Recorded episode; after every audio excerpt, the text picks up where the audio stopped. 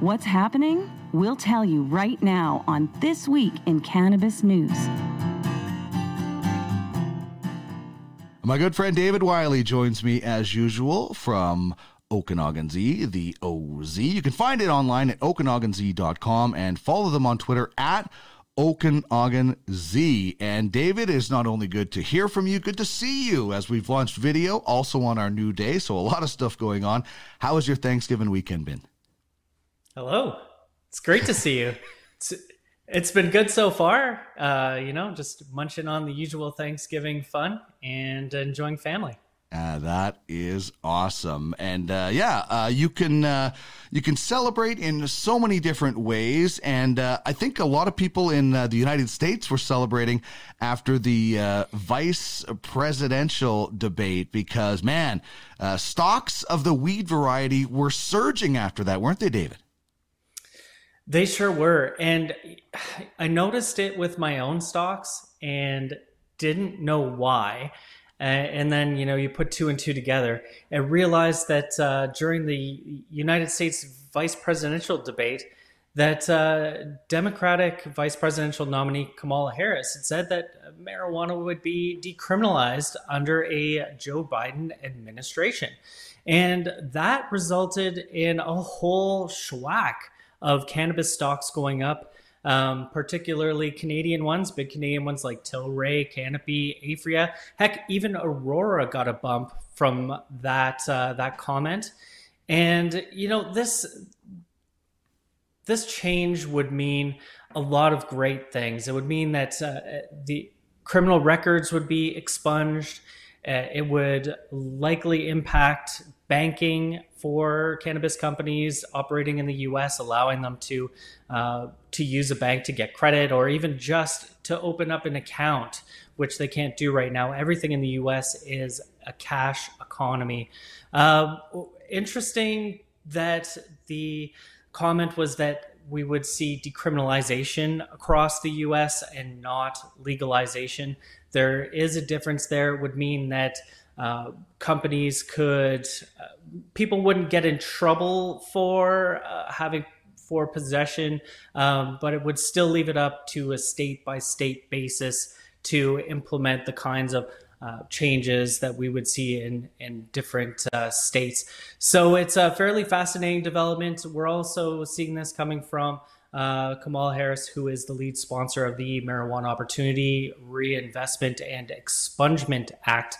Uh, the vote on that was delayed, and that would also create uh, quite a few changes, including removing cannabis uh, as a Schedule One drug, which is absolutely ridiculous. That uh, cocaine is uh, seen as a healthier drug among the schedules that the United States puts out. And listen, we talked last week, David, about the ridiculousness of more people being in jail or having, uh, you know, being behind bars of some kind uh, for possession than all of violent crimes combined last year. It's a yeah. ridiculous stat. It's a ridiculous fact.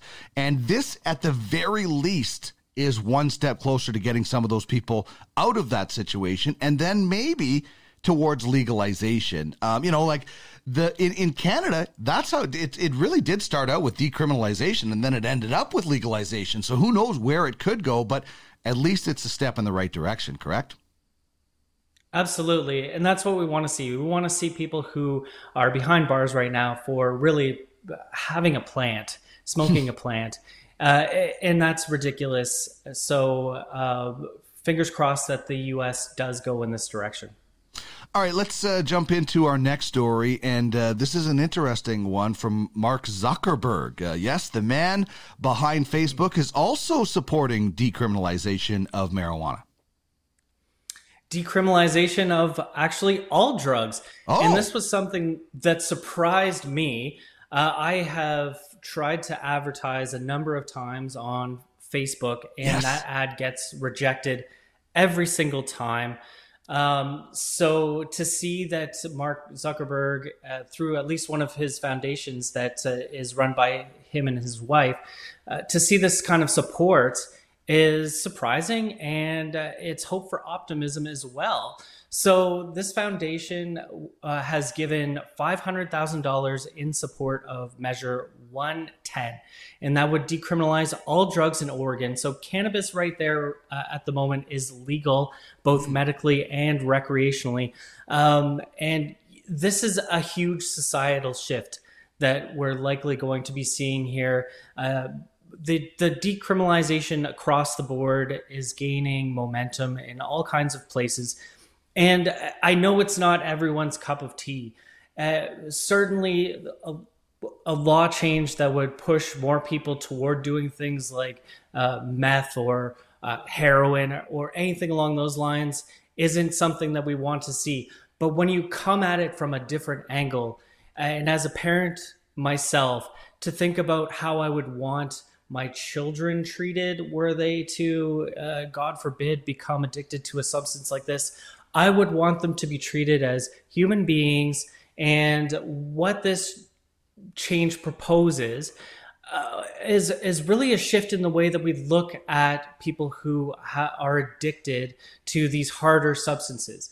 It means that we don't look at it as a criminal element anymore. Rather, we look at it as a as a, a health problem, and that's something that we're seeing particularly in BC with the downtown east side uh, we're seeing that when you try and just put people in jail, uh, when you find them, when you uh, uh persecute them for possession or for drug use, that it really doesn't do anything to help them from a mental health perspective or a health perspective. So, right now in Oregon, uh, you know, in 2018, there were almost 9,000 simple drug Jeez. possession arrests. And it, that's actually more than one drug possession arrest per hour. And talking about the the, the disproportionate number of people who are minorities affected by these kinds of laws. That's no different in uh, Oregon, where we're seeing uh, people who are Asian, uh, Native American, uh, or Black uh, being persecuted for drug charges more than uh, more than anyone else. So this is a fascinating change that we're seeing, and uh, and a surprising one too. So hopefully, uh, hopefully we'll see some forward movement uh, happening you know, it might not be uh, your cup of tea or her cup of tea or his cup of tea, but it could be somebody else's cup of tea with psilocybin in it if this uh, ruling does go through or this this policy. And and and it really does, David, kind of point out, I think, um, you know, how how somebody views another person in society that is maybe vulnerable. And listen, I'll, I'll tell you, it's no different uh, than than how some people still and and oftentimes, and it's getting better, but viewed mental illness. You know, they couldn't see it, so they didn't maybe think it was real. And some people think, well, I'm never going to get addicted to drugs, so that doesn't matter to me.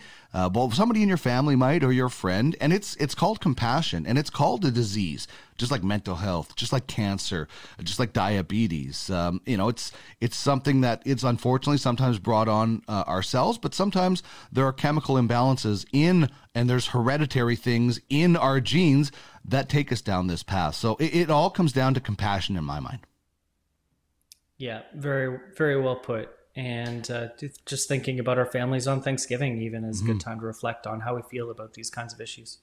It is strange that Mark Zuckerberg is uh, involved in this because I too have uh, felt the wrath of not being able to do any kind of social media posts on Facebook because it's not federally legalized in the United States. And the same sort of thing with Apple, right? Like you can't use, uh, you know, I can't use the the app on my iPhone for my volcano because it's not federally legalized, and Apple is uh, staying away from from vapes. Um, but you know what? Esquire is not staying away from THC infused beverages. And, and, in fact, uh, this, uh, you know, very prestigious publication uh, had a pretty cool article about these uh, THC drinks and the buzz they're making.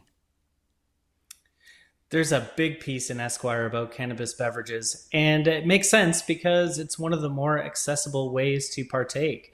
This was written by Julia Bainbridge, and she's well, kind of a big deal. Published in the New York Times, Bon Appetit, the Wall Street Journal, and the Washington Post. She's also the author of a book called Good Drinks, uh, which is an alcohol free recipe book. Uh, her argument in this piece is that uh, tacky cans and THC overload is a thing of the past, and now people are seeing cannabis drinks uh, as you know brightly colored uh, marketing that they're tasty and microdosed. So there's less chance that people are just going to end up on the couch locked for four hours. Now for this piece which, which is a great read she talked to her friend kat turner who uh, through the pandemic she's an executive chef and has been working 18 hour days in the restaurant business uh, and as people do, particularly in the restaurant industry, that she's taken to alcohol in the evening and uh, found that you, a few too many drinks every night has really started to tank her productivity and led to bouts of depression. So uh, her friend had switched to two milligram drinks to relax and found that that was a big help. Uh, she was hangover free in the morning and really enjoyed them. Now, drinks themselves are one of the fastest growing uh, drinks among a really important group of cannabis consumers, and that's uh, curious female users who are between the ages of 35 and 55. And that comes uh, according to Tracy Mason, who is the CEO of a company called House of Saka, which produces cannabis drinks. Uh, beverages themselves are just generally more familiar, and people tend to stay away, especially people who are new to cannabis, tend to stay away from smoking and want to have a different kind of experience. Uh, my own experience with these kinds of drinks is that they're they they hit fast now, they taste great, they wear off relatively quickly, and we're starting to see some pretty cool stuff. Um, one of my favorite breweries, actually, Lagunitas in the states, has produced an IPA inspired a hi fi hops drink, uh, which is one of the first ones in the US to use nanotechnology. Um, so uh, there's lots of lots of changes, and it's really interesting to see uh, that cannabis is being covered in bigger more prestigious magazines. It's being written about at a lot more places, and uh, it's really starting to get out there and become normalized just through the media.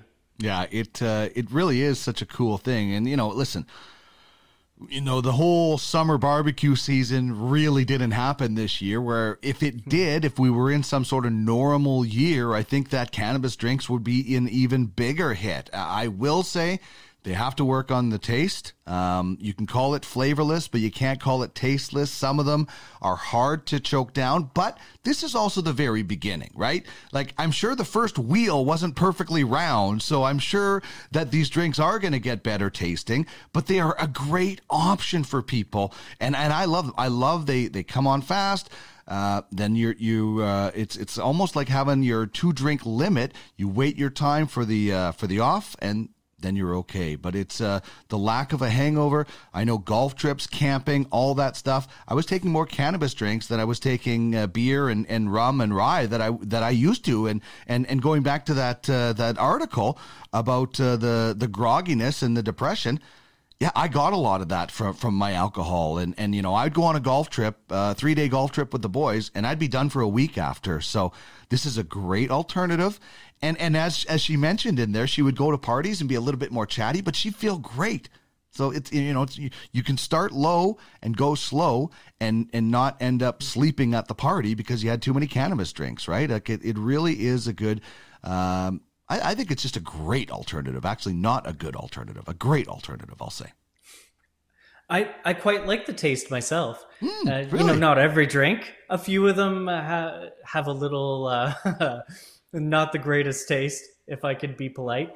But some of the some of the new ones out there are are really wonderful. Yeah, the House of Terpenes, uh, limonene and mm-hmm. sparkling tonic is one of my favorites. There aren't uh, very many uh, alcoholic drinks that would even parallel that one for taste, as far as I'm concerned. Yeah, the the only two that I've found that I can say actually tasted what they were supposed to taste like, unfortunately, is the houseplant uh, grapefruit and the uh, Basecamp uh, CBD iced tea. The, the other mm. stuff is still a work in progress for me, but I did take your advice and I used my Veryvell drops in my coffee. Awesome. Totally works in the uh, for those great uh, wake and bake, uh, well, wake and drop mornings, I guess you might say, right? So I will give you kudos to that. So there are always ways to work around that for sure. All right, speaking of work, uh, for those that are watching, they're seeing on the screen that yeah, PBS travel guy Rick Steves is explaining why he is backing legal. Canna- uh, legal cannabis in New Jersey. What do you think of this story? This is great. Uh, the public broadcasting service. Yes. Uh, you know, basically the American version of the CBC. And these these kinds of people are very accessible to folks who may still have hangups, generational hangups, even over cannabis. Uh, Rick Steves has actually been an advocate for cannabis for a long time. He was there even when the first states were legalizing, Washington and Colorado, uh, years ago, as part of that campaign. And since then, has really been helping other campaigns in other states. And we have four different states coming up for a vote on recreational legalization Arizona, Montana, New Jersey, and South Dakota. So, so far, there are already 11 states that have approved recreational cannabis. Uh, it's really reaching an inflection point. And as far as Steves is concerned, he says that uh, this is something that he really believes in. He he wants to fight for the rights of people and really against the inherent racism that's involved in the war on drugs. And he says he believes that that legalizing cannabis really is common sense. Uh, Steves himself. He's he's a casual smoker, he says, and for him, his favorite thing to do is to play the piano high. It's uh, it's fun as a guitar player myself. I just love to get high and play the guitar. There's awesome. very few things in life that compare to playing music with a nice little cannabis buzz on. Uh, if you've never tried it, I would say give it a shot. Yeah. Uh, I have to learn how to play music first, though. you know, it's pretty accessible. Yeah, a few a few hours a week, and you'll be jamming with the rest of us pretty there quick. You there you go. Uh, Steves is uh, really fascinating in the sense that he spends about 100 days in Europe mm-hmm. uh, every year. It has done so for the last 30 years. He says that there are a lot of lessons the US can learn from Europe, and particularly, and I love how he says this the folly of legislating yes. morality. Yes. And you know, he says his European friends tell him all the time that society has to make a choice to either tolerate alternative lifestyles or to build more prisons. And in the US, they've chosen to build more prisons. So, yeah, while it's technically illegal, cannabis is possession across most of Europe. Uh, they're a lot more lax than the US. And the Europe is much more of a gray area. Think about the Dutch, for example, where they're really famous for their easygoing approach to cannabis, but it wasn't legalized there, it was decriminalized. Mm-hmm. Uh, and here's something to think about. So, off the top, we talked about how we're looking at decriminalization in the US rather than legalization. Well, the US pushed through a trade agreement in the UN that had required all signatories to basically wage trade sanctions against countries that flat out legalized cannabis. Can- in Canada today is actually in flagrant violation mm-hmm. of the UN drug treaties that it did sign, making it a bit of an uncomfortable situation. So when we wonder sometimes why the US looks at decriminalization over legalization, you know, if it were to legalize federally, it would be uh, contravening its own piece of legislation. Um, so something to think about there. And yeah, the idea that they're building prisons rather than uh, embracing alternate lifestyles is uh, sad. Yeah, well, you you could rewrite that legislation. You know what what happens if half the countries that have gone down that path decide to legalize? Because there are over fifty countries that are looking at some sort of cannabis reform, whether it's decriminalization, whether it's legalization, whether it's just medical. I mean, there's there's a lot of countries. I think that's going to have to be ha- have some sort of. Uh, uh, taken a look at because of the amount of countries that are looking at this plant. And, and you know, it, it's true. We, we, can look at, uh, uh, you know, Amsterdam has been known as the weed capital of the world for how long? They're not legal. It's just decriminalized. It's just very relaxed. It's just a very, um, you know, a, a, an open-minded look at it. So there's a lot of things I think that that could happen. I love the fact that Montana could be looking at this because now now we can go down back and forth uh, in, on on great golf vacations. There's some great golf courses down there, and you can get your cannabis there. Because I don't know about you, David, but I am starting. Not that I'm doing a lot of traveling with COVID, but when I do look at travel plans, I look at the uh, you know where I can access my cannabis because I do use it for medicine and I also do use it for recreation. So I think a lot of people are going to be like that with their travel plans over the next little while. I think you're right, and I haven't seen very much of the world, but I have seen a lot of Canada. And Canada is a beautiful place, so I don't mind just exploring our wonderful country. Uh, there's lots of great golf courses out here in the Okanagan, Dean. So you're welcome yep. to come out and join me. You betcha.